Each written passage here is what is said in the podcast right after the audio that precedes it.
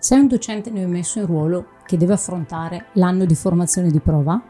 Non puoi non aver approfondito gli standard professionali, che sono un punto di riferimento per capire quali competenze devi possedere per essere docente.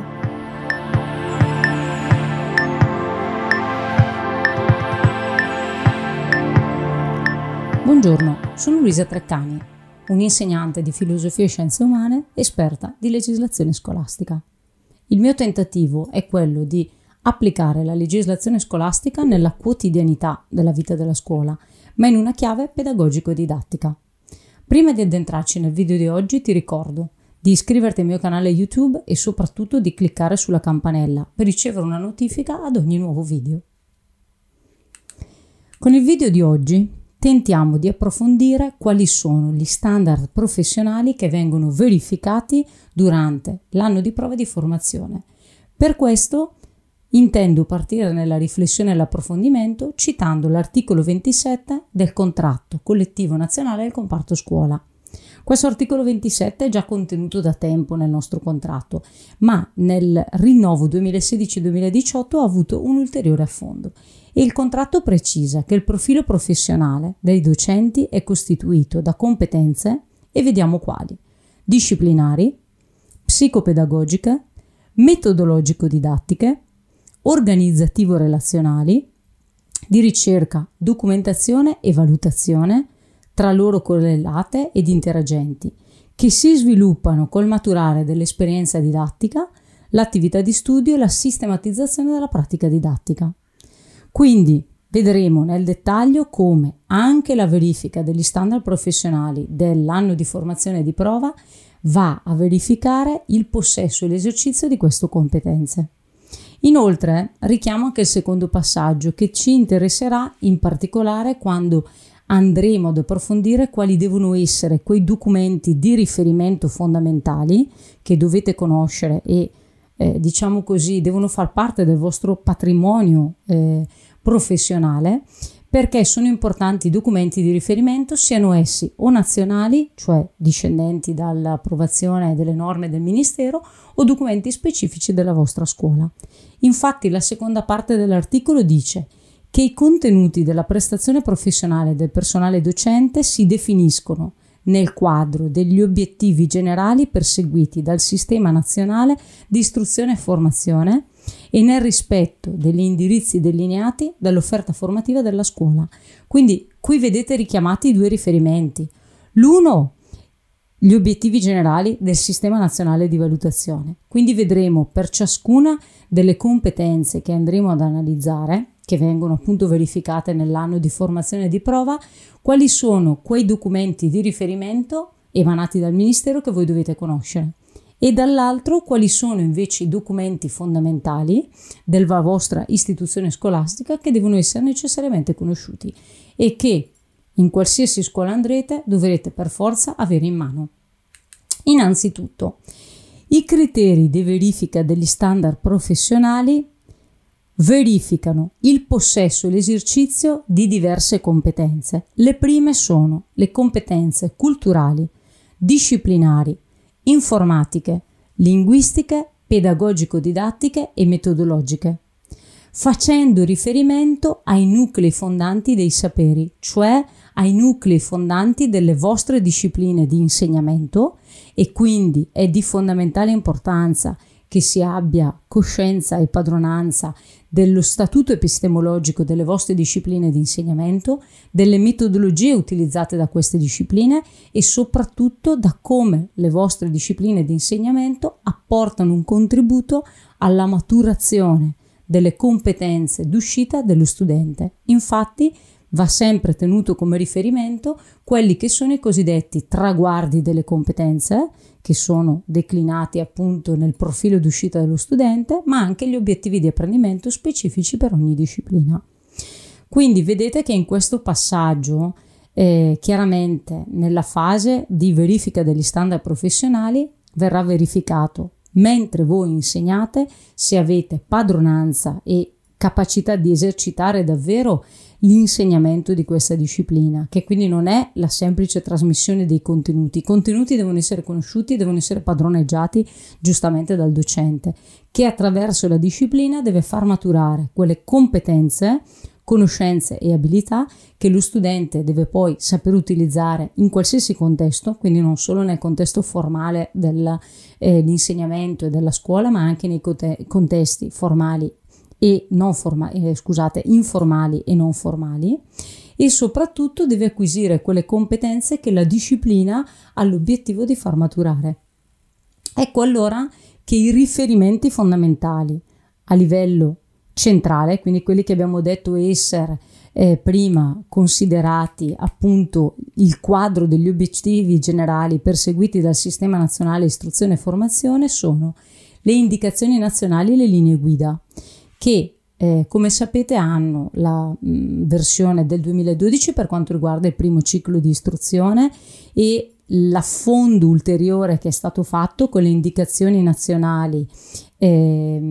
eh, sul tema delle competenze di cittadinanza con le indicazioni nazionali e nuovi scenari e poi le indicazioni nazionali e linee guida invece del secondo ciclo di istruzione che sono rispettivamente le indicazioni nazionali per i licei, gli istituti tecnici e professionali.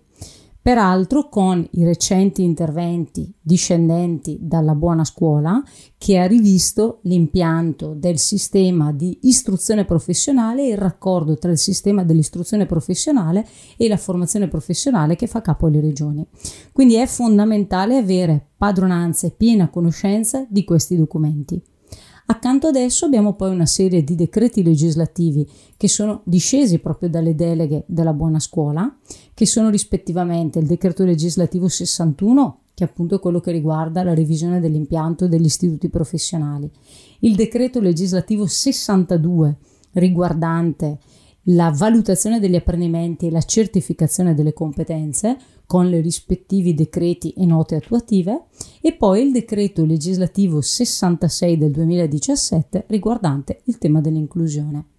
Per quanto riguarda invece i documenti a livello di singola istituzione scolastica, perché abbiamo visto prima come bisogna fare riferimento agli indirizzi delineati dal piano dell'offerta formativa dell'istituzione scolastica a cui appartengo, abbiamo sicuramente la programmazione annuale, perché ogni istituzione scolastica sapete bene che a partire dalle indicazioni nazionali del 2012 e poi con tutta la rivoluzione copernicana introdotta con l'autonomia scolastica non fa più riferimento a dei programmi ministeriali calati dall'alto, ma alla costruzione di un curriculum che è specifico per ogni istituzione scolastica.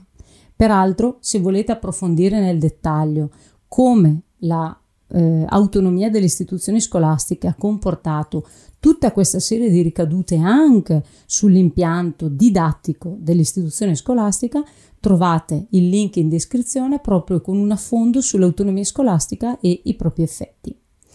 Torniamo noi, accanto alla programmazione annuale relativa alle varie discipline, di fondamentale importanza è il cosiddetto rapporto di autovalutazione che è stato elaborato da ogni istituzione scolastica e che quindi anche la vostra istituzione scolastica avrà eh, sicuramente a disposizione, perché attraverso questo rapporto di autovalutazione ha potuto analizzare, diciamo così, i propri punti di forza e di debolezza,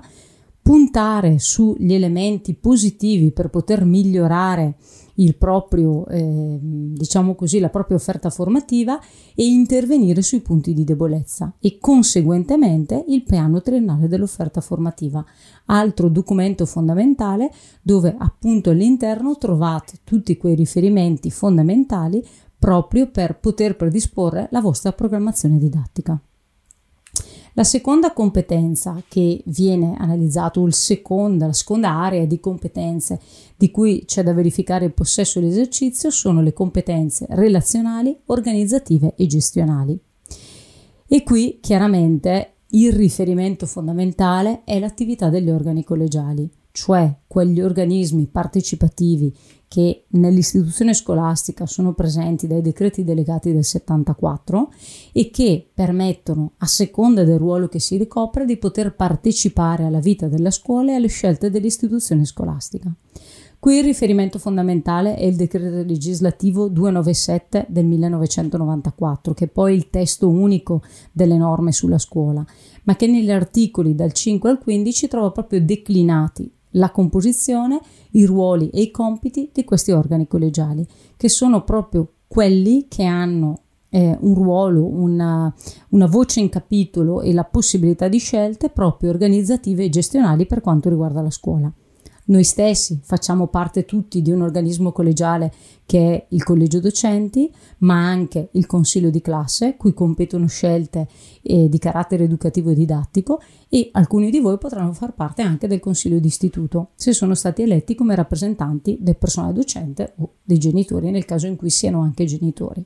Quindi è di fondamentale importanza quando si deve dimostrare il possesso e l'esercizio di queste competenze, avere piena contezza di quali sono i compiti di questi organi collegiali. Anche qui, se volete un affondo ulteriore sul compiti degli organi collegiali, trovate in descrizione il link di un video specifico. Accanto ad esso abbiamo però ancora la famosa legge 107, cioè la legge della buona scuola, che è proprio intervenuta su alcune materie relative alle scelte gestionali e organizzative della scuola. Una per tutte, il piano triennale dell'offerta formativa a partire dalla 107 è elaborato dal collegio docenti ed approvato dal consiglio d'istituto. Oppure le linee di indirizzo sulla base delle quali predisporre ed elaborare il piano triennale dell'offerta formativa prima della 107 erano fornite dal consiglio d'istituto, ora sono fornite dal dirigente scolastico. Quindi è importante avere presente anche questo riferimento. Inoltre abbiamo il DPR 235 del 2007, che è quel decreto che ha introdotto il cosiddetto patto di corresponsabilità educativa tra scuola e famiglia. All'atto dell'iscrizione, le famiglie, oltre a ricevere il piano triennale dell'offerta formativa, ricevono anche, sottoscrivono anche un patto educativo di corresponsabilità, in modo tale che insieme si affrontino quegli aspetti educativi e ci sia una sinergia tra scuola e famiglia. Infine per la scuola secondaria il DPR 249 del 1998 che è lo statuto degli studenti e delle studentesse che quindi prevede e eh, diciamo così eh, promuove la partecipazione degli studenti alla vita della scuola e quindi diventa parte integrante di quegli organi collegiali di cui gli studenti fanno parte, ma in più regolamenta le modalità con le quali gli studenti possono prendere parte alla vita della scuola organizzando assemblee e iniziative e include anche tutta quella parte più specifica alla dimensione disciplinare che tenta di responsabilizzare gli studenti e le studentesse rispetto al proprio ruolo all'interno della scuola. Questi i documenti ministeriali. Abbiamo poi alcuni documenti fondamentali, che sono tutti quei documenti che all'interno della vostra istituzione scolastica regolamentano il rapporto tra voi, con le famiglie, con gli studenti e con i colleghi. E quindi il patto educativo di corresponsabilità che abbiamo citato prima, calato però nella vostra scuola, quindi recuperatelo, e soprattutto il regolamento d'istituto perché attraverso il regolamento d'istituto ogni istituzione scolastica, scusate il gioco di parola, regolamenta la quotidianità della scuola, come devono avvenire gli eccessi, come ci si deve comportare nel caso in cui entri una persona estranea a scuola, come mi devo comportare se un alunno non viene ritirato per un contrattempo da parte dei genitori, quindi tutto ciò che riguarda la vita dell'istituzione scolastica è sintetizzato in questo regolamento di istituto che è importante conoscere perché effettivamente all'interno ci sono anche indicazioni su come comportarsi e quindi è un contributo a calare il proprio operato all'interno della specifica istituzione scolastica di cui faccio parte. Conoscerlo e padroneggiarlo dimostra quali sono le vostre competenze relazionali, organizzative e gestionali. L'altra competenza che viene verificata è la competenza di orientamento, di ricerca, di documentazione e di valutazione. E qui i riferimenti ministeriali fondamentali sono il DPR 80 del 2013, con il quale è stato introdotto il Sistema Nazionale di Valutazione e soprattutto all'interno di ogni istituzione scolastica quel circolo che mi piace definire virtuoso, che passa dalla elaborazione del rapporto di autovalutazione, da cui scaturisce il piano di miglioramento e quindi quali interventi mette in cantiere la scuola per potenziare i propri punti di forza ed intervenire sui propri punti di debolezza, il piano triennale dell'offerta formativa che include tutte quelle attività sia di offerta formativa ma anche eh, rivolta nei confronti degli studenti e studentesse, ma anche rivolta all'interno per il proprio personale, proprio per dare attuazione a quel piano di miglioramento. E infine, di recente elaborazione, il cosiddetto bilancio sociale, che permette ad ogni istituzione scolastica di poter manifestare all'esterno quali sono eh, appunto le proprie potenzialità e soprattutto dimostrare che viene considerato anche il cosiddetto contributo degli stakeholder, cioè di coloro che hanno un interesse nei confronti dell'istituzione scolastica. Abbiamo poi naturalmente il decreto che ha ufficializzato, il regolamento che ha ufficializzato il riconoscimento dell'autonomia funzionale alle istituzioni scolastiche e mi riferisco al DPR 275 del 1999 perché con l'entrata in vigore di quel decreto, di quel regolamento, scusate, le istituzioni scolastiche sono state considerate autonome dal punto di vista didattico, organizzativo, di ricerca, sperimentazione e sviluppo. Questo ultimo passaggio frequentemente viene dimenticato. Le istituzioni scolastiche possono essere davvero un terreno fertile per l'attività di ricerca e sperimentazione. Infine il decreto legislativo 62 del 2017, che abbiamo già citato anche prima, che fa riferimento al riordino della materia della valutazione degli apprendimenti e della certificazione delle competenze, che è stato introdotto dopo l'approvazione della buona scuola con i decreti attuativi appunto della legge 107. Questi sono riferimenti ministeriali. Calati nella vostra istituzione scolastica sono rispettivamente il RAV e il PTOF che abbiamo già visto, ma anche la programmazione annuale, perché chiaramente voi non potete non far riferimento in un'attività come quella di orientamento e di ricerca o di valutazione alla programmazione che mettete in cantiere. Quindi è importante che voi abbiate ben presente il curriculum del vostro istituto sulla base del quale voi predisponete poi la programmazione delle vostre discipline, perché chiaramente programmazione e valutazione sono in richiamo continuo. Io nello stender la mia programmazione devo avere ben presente gli elementi valutativi che ho raccolto, ma nel realizzare l'attività valutativa devo necessariamente aver presente quali obiettivi di apprendimento io mi sono posta per le mie discipline. Quindi il fare riferimento alla programmazione annuale, quindi al curriculum di istituto, è un altro documento imprescindibile. Ultima ma non ultima, la verifica del possesso e dell'esercizio dell'osservanza dei doveri del dipendente pubblico inerenti in particolare alla funzione docente. E qui chiaramente il documento di riferimento è il DPR 62 2013, che è sostanzialmente il regolamento del comportamento dei dipendenti pubblici. E qui avreste dovuto averne o copia all'atto della sottoscrizione del contratto oppure all'atto della sottoscrizione del contratto è stato esplicitato che voi lo troverete all'interno del sito della scuola o nell'area riservata. Perché? Perché da dipendenti pubblici noi abbiamo non solo diritti ma particolari doveri che dobbiamo assolutamente rispettare. E quindi, calando nella vostra istituzione scolastica questi adempimenti, chiaramente il regolamento d'istituto attraverso l'analisi che abbiamo eh, appunto mh, svolto rispetto al eh, possesso e l'esercizio di queste competenze e quindi avendo ben presente quali sono gli standard professionali che verranno valutati nel periodo di formazione di prova, risulta chiaramente, non dico più semplice, ma molto eh, più chiaro, diciamo così, avere presente che cosa il comitato di valutazione, composto dal dirigente e anche dal vostro tutor, dovrà cercare di valutare nel corso del vostro anno di prova. Quindi fate riferimento a quei documenti che vi ho detto, recuperate i documenti dell'istituto e naturalmente nel corso delle attività che andrete a svolgere durante quest'anno sarà sempre attenzione del tutor e del dirigente e poi del comitato di valutazione avere presenti la verifica di questi standard professionali. Un suggerimento è chiaramente fare in modo che anche nella relazione che accompagna l'anno di prova e che io presenterò al comitato di valutazione e che dovrò fornire nei giorni precedenti alla discussione e appunto alla seduta, far riferimento ad alcuni di questi documenti e soprattutto dimostrare il possesso di quelle competenze professionali che abbiamo analizzato.